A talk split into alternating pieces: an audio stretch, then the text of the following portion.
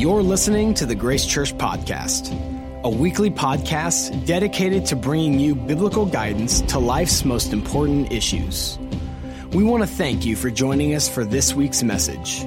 We pray you find strength and encouragement as we learn from God's truth together. For more information, go to visitgracechurch.com. Guys, we're going to be an exciting chapter of the Bible, Luke chapter 15 this week. Luke 15, if you want to join us, our ushers, and all our locations in Olathe campus, Overland Park, and the venue auditorium, uh, online, join us in Luke chapter 15. You can raise your hand in our venues and get a hold of a Bible if you want this week. Luke 15, okay? I'd like us all to think back in our lives, to think about a moment that you feel like you didn't get what you deserve. Ever had that happen? Like you felt like you deserved something, but you didn't get what you deserved. So think about school. You ever think that you should have deserved something? You ever think you deserved a better grade at school? Or that role at school? Or you deserved a spot on that team, but for whatever reason at school you didn't get what you deserved? Think about your job, your career. Every moment you didn't get a job you thought you deserved, or a raise you thought you deserved, or a promotion but for whatever reason at your work, you did not get what you deserved. It happens with God too. It just feels worse with God because you're supposed to be fair, right? So, like, you're a person maybe who you try to serve God, you try your best, you work hard with God, but for whatever reason, you feel like you're not getting the money that you deserve from God, or you're getting more problems than you deserve from God, or you wish you deserve, you thought you deserved a better life than you really have right now. And with God, you thought you deserved something more so, we're in a series right now uh, talking about when God doesn't make sense. Today's topic is when what you deserve doesn't make sense. That's our topic today, when what you deserve doesn't make sense. We're going to be in Luke 15, the story of the prodigal son.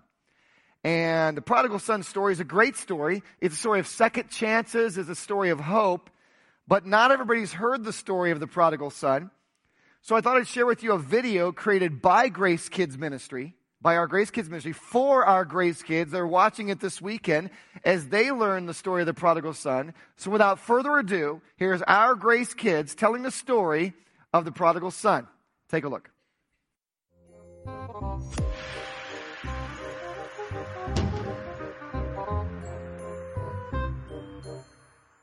This is the story of the prodigal son. One day, a dad and two sons. One was young and one was big. The dad was retired, 65. The dad was blue. And the younger son said, Dad, can I have my share of money? Uh, yes. Here you go. Thank you! I'm out. Peace! And he traveled a far, far distance. Like a mile. One mile walking. A guy said, Hey, want to party with us? It will cost you all your money, but you can stay here for a whole year. Okay. Then he spent the whole night partying, partying. He never slept until the last night. And then he said, I kick you out. You're not allowed here anymore. He spent all of his, all of his money. So he went to a farm and fed pigs. Mr. Farmer, I need money. I'm so poor right now. Yeah, okay. Let's go feed the pigs. Okay. He started eating the pig's food. Oh, yeah. that pig food looks so good right now. But when he bit into it, he's like, I don't want this. He was running around too much and the whole thing fell into the mud. It smells so bad. I've got dirt. I've got dirt in my ears. I'm, I'm, my legs are covered in mud. I feel like I'm sitting in mud he said, I gotta go home, and here's what I'll tell my dad. I'm your servant now. I'm not your son. I don't deserve it. Welcome back! I want to throw a big party for you and have cake and and and have presents and and just have a good night. Okay. His dad gave him a fedora. Get a ring and a bathrobe. When the party started, the older brother was working in the fields. What is going on here, servants? Your brother is back. and your father wanted to throw a big party for him. Please, please come join the party. This is so unfair. You didn't even give me a goat so I can party with my friends. You don't understand, son. I thought your brother was dead all along, but he's alive now. He was lost, but now he's found. This is the story of the prodigal son. Stuff. Wild Girls is what he spent his money on. Whoa. Yeah. But Who would spend Remember, the I, money on I that? told you it wasn't wild animals. Oh, they did a fantastic job. Don't you love that kid at the end? He's like, spend money on wild girls. Who would spend their money on that? Which I thought was great commentary. Okay, so our Grace Kids ministry, they're going to be actually studying the story of the prodigal son. We're going to study all of chapter 15, what happened before and after the story. And here's, here's the amazing thing we're going to cover. We're going to cover the fact that what Jesus was talking about was shocking and controversial. And so many people who read the story of the prodigal son miss the main point. Like they don't even, the main point people don't even talk about. What is that point? More on that in just a moment. We'll talk about it. So, Luke chapter 15. Let's go ahead and pray and we'll dive in. God, we do pray that you would speak to us, help us to find ourselves in the story of the prodigal son, this shocking story that we need. People who gather uh, in churches need this more than anyone. And so I pray that you would help us to see what's happening, what Jesus saw to cause him to tell these three parables, these three stories. Help us to see what these stories mean. And I pray you'd help us find ourselves in this story. We pray this in Jesus' name. Amen. All right, so something happens that causes Jesus to tell three stories, the third of which is the prodigal son story, when what you deserve doesn't make sense. So, what happens to Jesus? He has the gall to be eating with sinners. Like, seriously, he was eating with lowlifes. About to get criticized for it. Now, eating in Jesus' day was more of a social event. It was less about the flatbread and hummus and lentil soup and more about the socializing, relationship building. And what was Jesus doing? He was building relationships with lowlifes. And there were two groups at this meal, both the sinners and the religious crowd were there. You see this, by the way, in verse, in verse 1. Look what it says in verse 1. Then all the tax collectors and the sinners drew near to hear him. Okay, so you got to picture this moment. The worst of the worst. Luke writes, the, I want you to picture this table. I mean, the worst types of people are there. There's the drug dealers. They're sitting there at the table with Jesus. There's the gangbangers. What, those ladies are prostitutes. There's thieves. There's the con artist. Oh, and there's employees of the IRS. The lowlifes are there. I mean, seriously. Now, let me just say we love employees of the IRS. We have members of our own church, part of the federal government. We love you. This is not you here because in Jesus' day, tax collectors were both thieves and traitors. They were thieves because individual tax collectors could raise your tax rate themselves, however high they wanted, and pocket the profit. They were thieves. And they were traitors. They colluded with the Roman government. So they were thieves and traitors, which is why you'd say tax collectors and sinners. These were the low lives. Now, at that same table, the very religious were there, right there with the prostitutes, right there with the gangbangers and thieves and tax collectors, IRS members. So he says in verse 2 And the Pharisees and scribes complained, saying, This man receives sinners and eats with them. Like, how dare he? So you got to picture the ta- rest of the table. The Pharisees are there. The very strict Jews are there, sitting right by the prostitutes. There's the scribes there. These were the experts in the Bible back in the day. They're sitting by the drug dealers. So it's a weird mixture at this meal, the sinners and religious crowd. But Jesus tells these parables, these three parables, because they're criticizing him. Jesus was a sinner magnet. People far from God were drawn near to him. And I just want to pause and share with you a question that's not the main point of this, this uh, story, but it's been ringing in my heart. I'm going to ask you the same question. Yeah, where are the sinners drawn like a magnet to me. Ask yourself, where are the people far from God around you that want to be near you? Because they see Christ in you, they hear you talking differently, they feel safe enough to talk about faith, not be criticized, but they are like a magnet, Christ in you. Where are the sinners drawn to you? And if not, like, why not? I, have been thinking about that myself. All right, so, so Jesus is criticized, by the way. Luke 15, he's criticized when what you deserve doesn't make sense. In response to this criticism, he tells three different parables. Let's go through them. Here's the first parable it's about a hundred sheep where one is lost. He tells a story of a man who owns 100 sheep. At the start of the day is 100. At the end of the day, as he counts every one of them 98, 99. There's no 100. Where's the one? He realizes one sheep is lost. He's lost 1% of his flock. And he didn't say, I feel like it's unspiritual to focus on the numbers. He didn't say, that's okay. I've got 99 more. He didn't say, oh, well, it's just a sheep. What's the big deal? He went after it. We see this, by the way, in verse 4. Verse 4 is the story. He says this What man of you, having a hundred sheep, if he loses one of them, does not leave the 99 in the wilderness and go after the one which is lost until he finds it.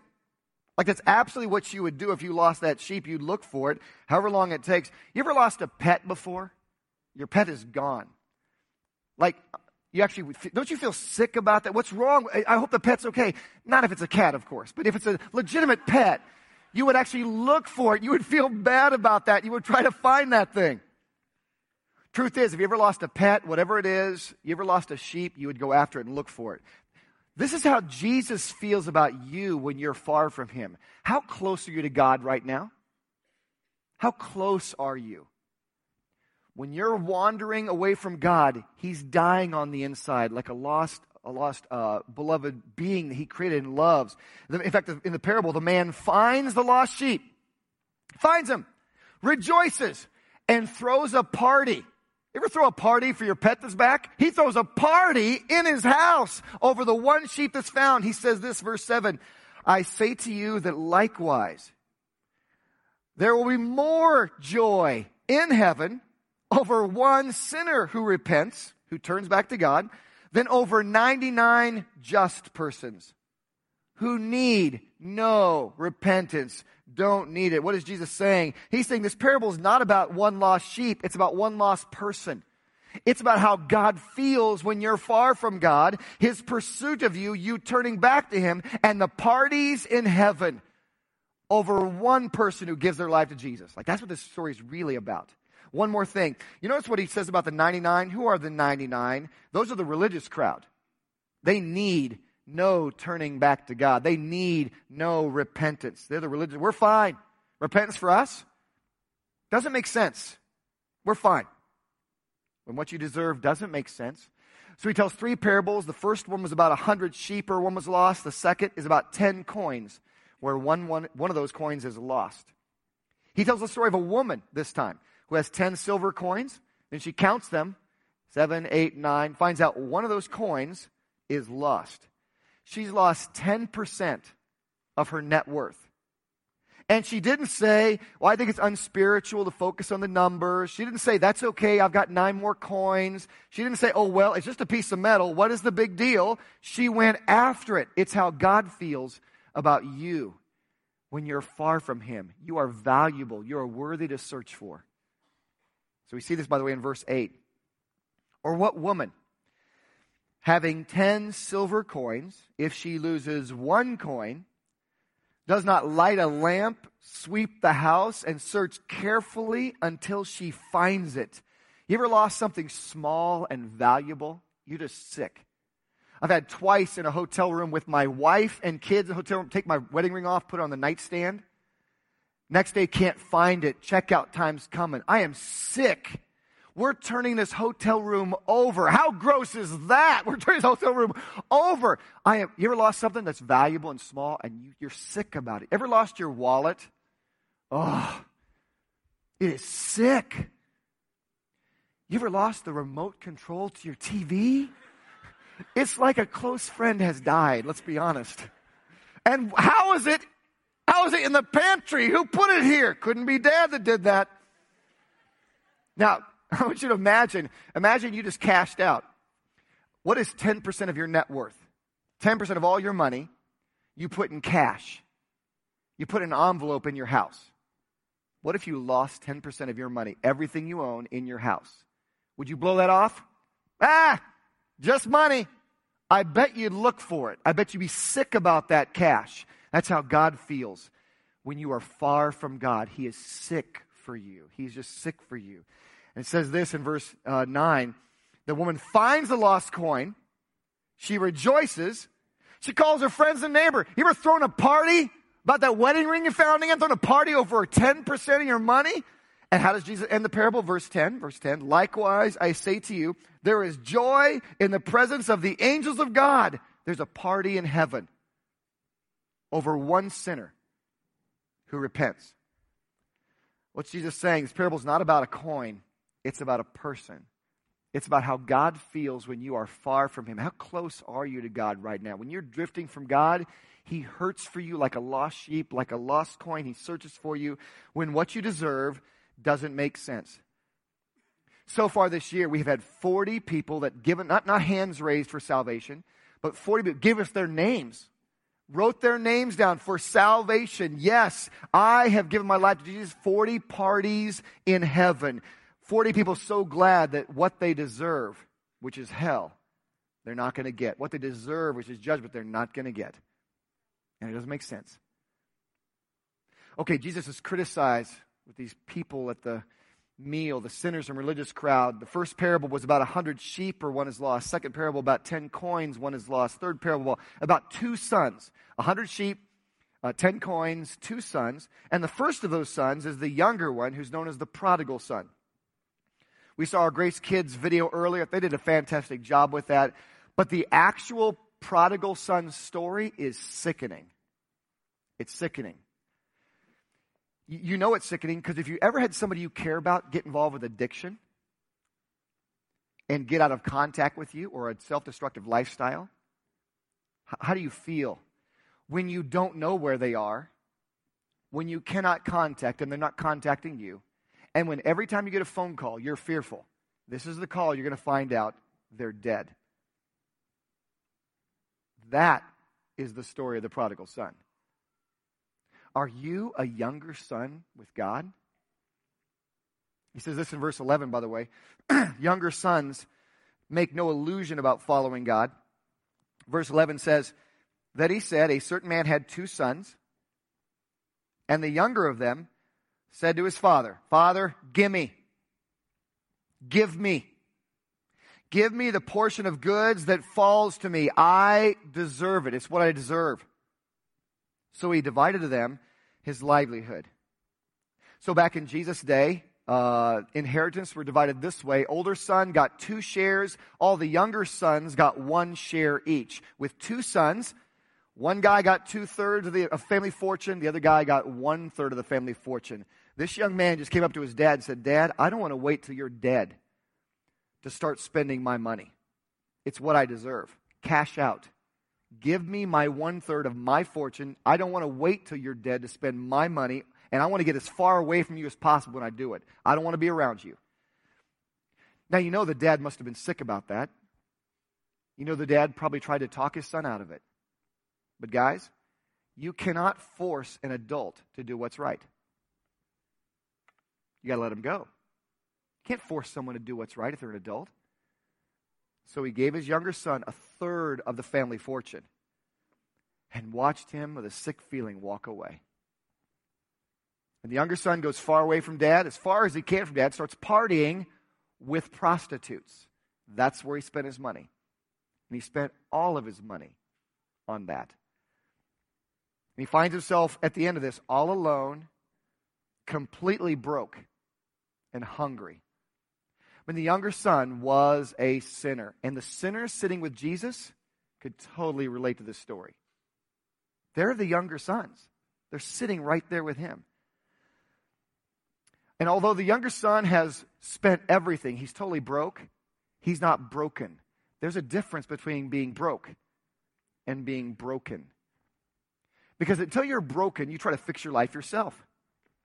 I'm going to get a job. I don't need my dad. I don't need help. And he tries to get a job and fix his life himself. Verse 15. Then he went and joined himself to a citizen of that country.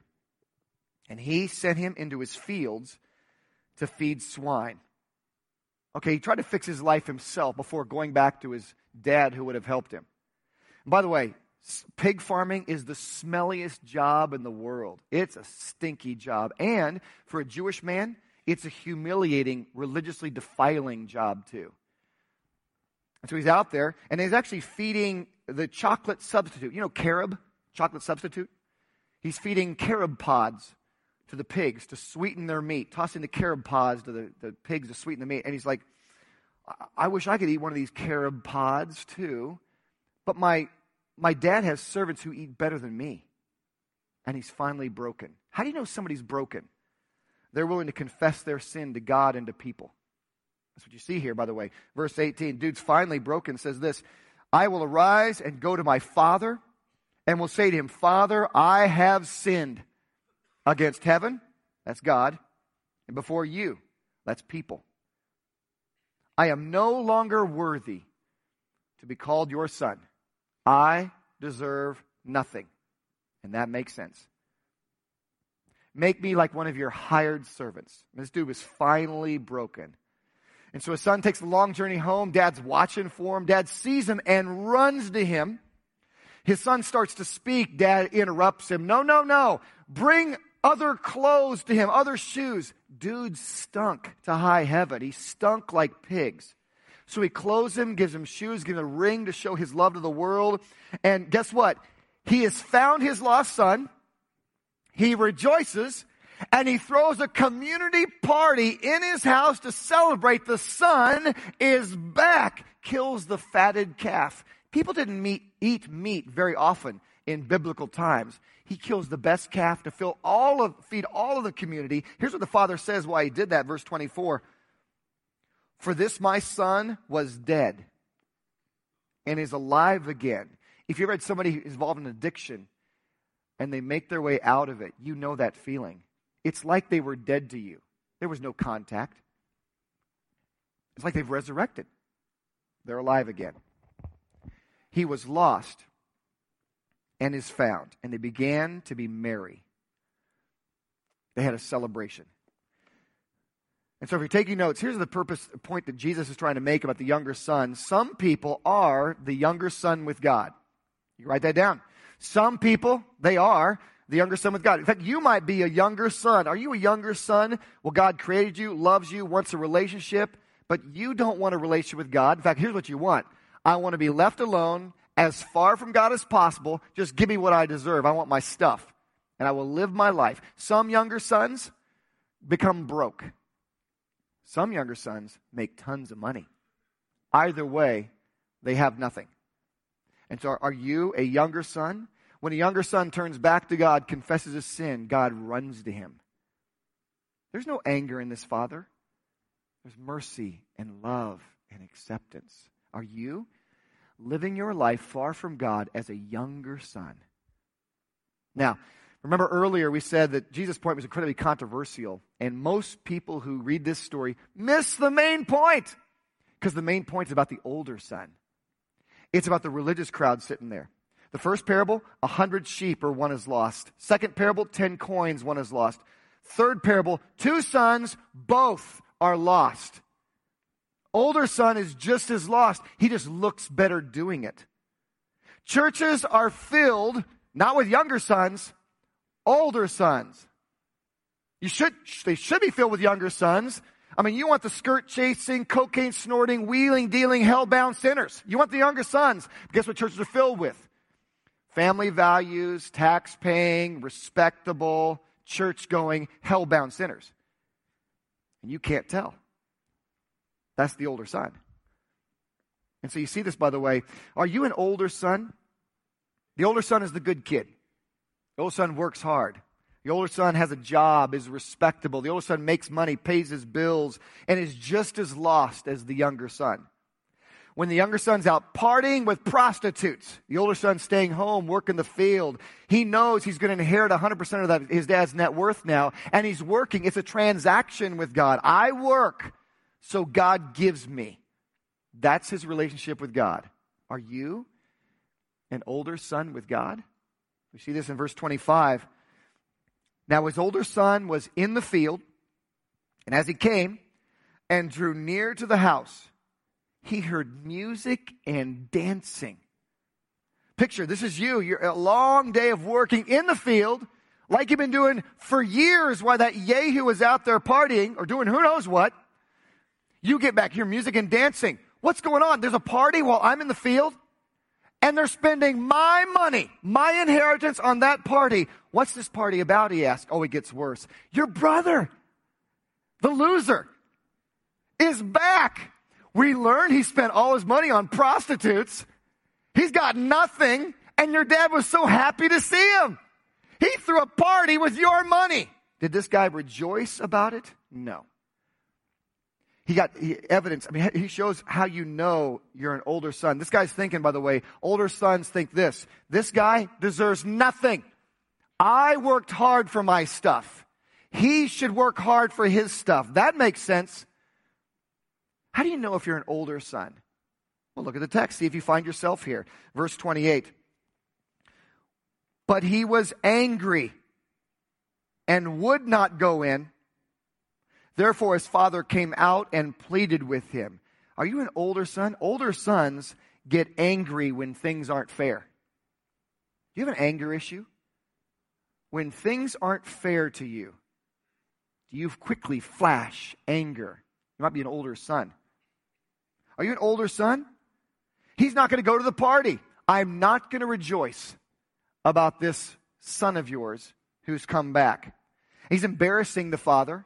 He's disobeying the father. He's arguing with the father. Are you an older son? When God doesn't do what you want, do you argue with him? Do you stall him? Do you embarrass him? You make him come out and beg with you to do what's right? You might be an older son. What's the older son say? Verse 29. So he answered and said to the father, Listen to his words. Lo, these many years, many years I have been serving you. I never transgressed your commandment at any time. Really? Captain overstatement. Did you really never in many years ever once disobey your dad once? That's either self deception or an out and out lie. But that's how older sons view themselves. Because at least I'm not sleeping with prostitutes. My sin, not as bad. Are you an older son with God? He goes on, and you never gave me a, so much as a young goat that I might make merry with my friends. Are you an older son with God? Older sons add up how long they've done what's right. I've been serving you for years. For years I've been doing the right thing. Older sons count time, how long they've done what's right. Older sons don't feel they're sinners. Not really. Older sons say, Yeah, I've sinned. But those guys have sinned. Man, my, my sins, I mean, my sins, I'm I made a mistake. Older sons claim they make mistakes. My bad. Older sons don't say, I am a rotten sinner. Are you an older son? Older sons always feel they deserve more from God. You never gave me a young goat. Older sons feel the injustice. Did you notice the older son's dream, by the way? It's no different than the younger son. Younger son dream, I don't want to be near God. I'm not going to pretend to go to church or anything. I'm going to go out here far from God, give me my stuff I deserve, and I'm going to party. What's the older son dream? Same thing. Give me my goat. I want a party where the dad's not invited, and at least there's not prostitutes there. It just looks better. It's the same God free dream. And this older brother won't even acknowledge, won't even acknowledge their relationship. He doesn't say, my brother. Verse 30. But as soon as this son of yours, he's your son, not my brother.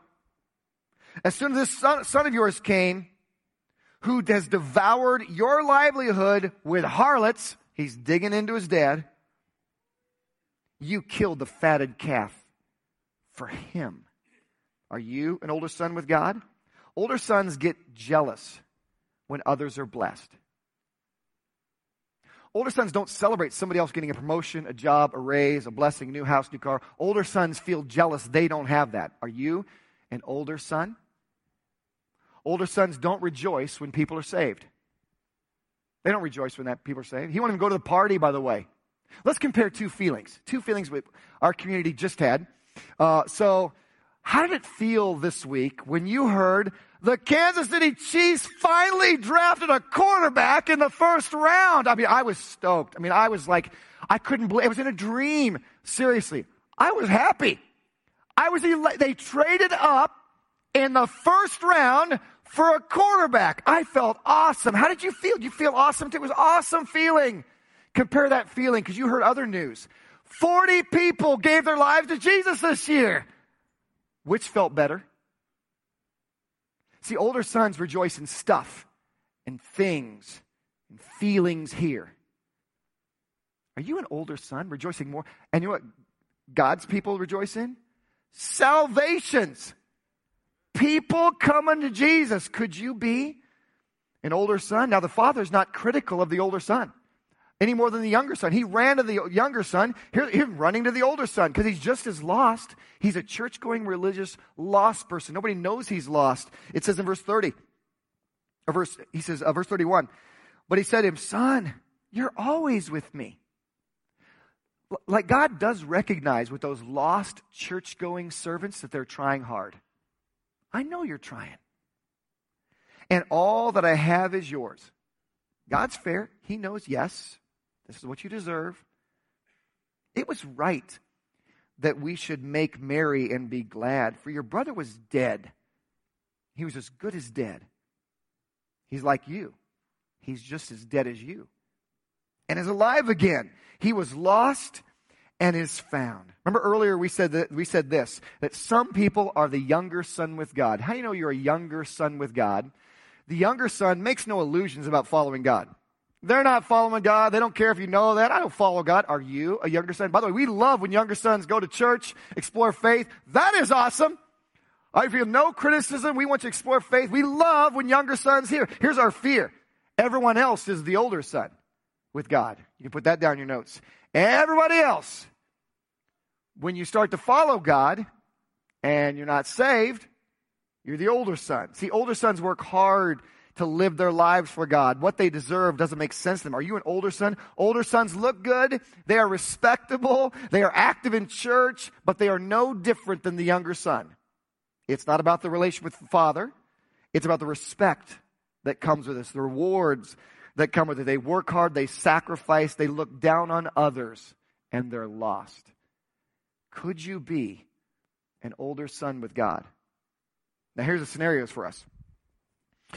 We got the younger sons listening online, part of our communities. We are so excited you're here and God has brought you here because you're getting to the point where you're ready to say, I have sinned against God and people. I am not worthy to be a son of God. And God will run to you with love if you call on Him for salvation. We have people who are uh, the scariest scenario.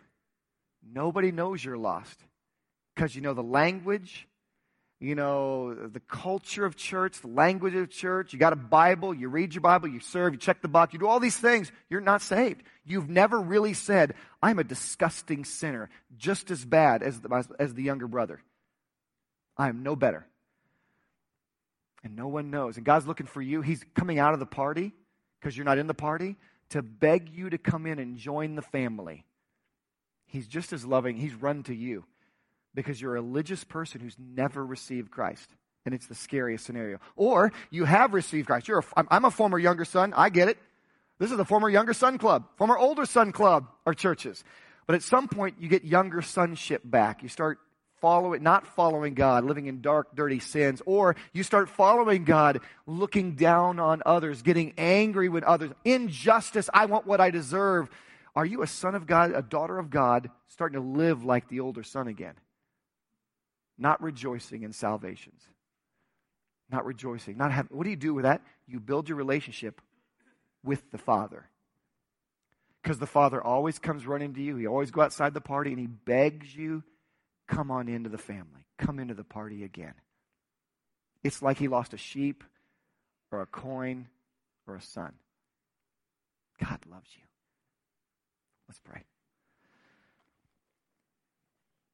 Lord, I pray right now for the younger sons among us. Thank you so much for making it safe enough for them to come. We rejoice that they're exploring faith. I pray that they would do what the younger son did run to you, confess their sins to you, call on Jesus to save them, say they're not worthy to be a child of God, and that you would forgive them of sin, adopt them in your family, make them a child. I pray for the older sons, the scariest situation among us. I pray for those who are not Christians, but they look like one. They got all the language, the lingo, they serve in ministry, they have a grace group, they're not saved. They don't have Christ inside them. And I pray that as you beg them to come into the party, that they would admit, oh, my sin is just as bad. It's, it's disgusting. It's horrible. I am just as bad as the younger sons. I am not worthy to be a son. May you save those church going, hell bound sinners. We pray also for those who are children and daughters and sons of God that have started to live like either younger sons, far from you, or live like older sons, trying to be close to you, but serving to get stuff. Always angry, they're not getting what they deserve. How could my, my life be like this? Oh, God, forgive them and call them into deeper relationship with the Father, with you. Help us right now. Jesus, in your name. Amen. Thank you for listening to this week's message.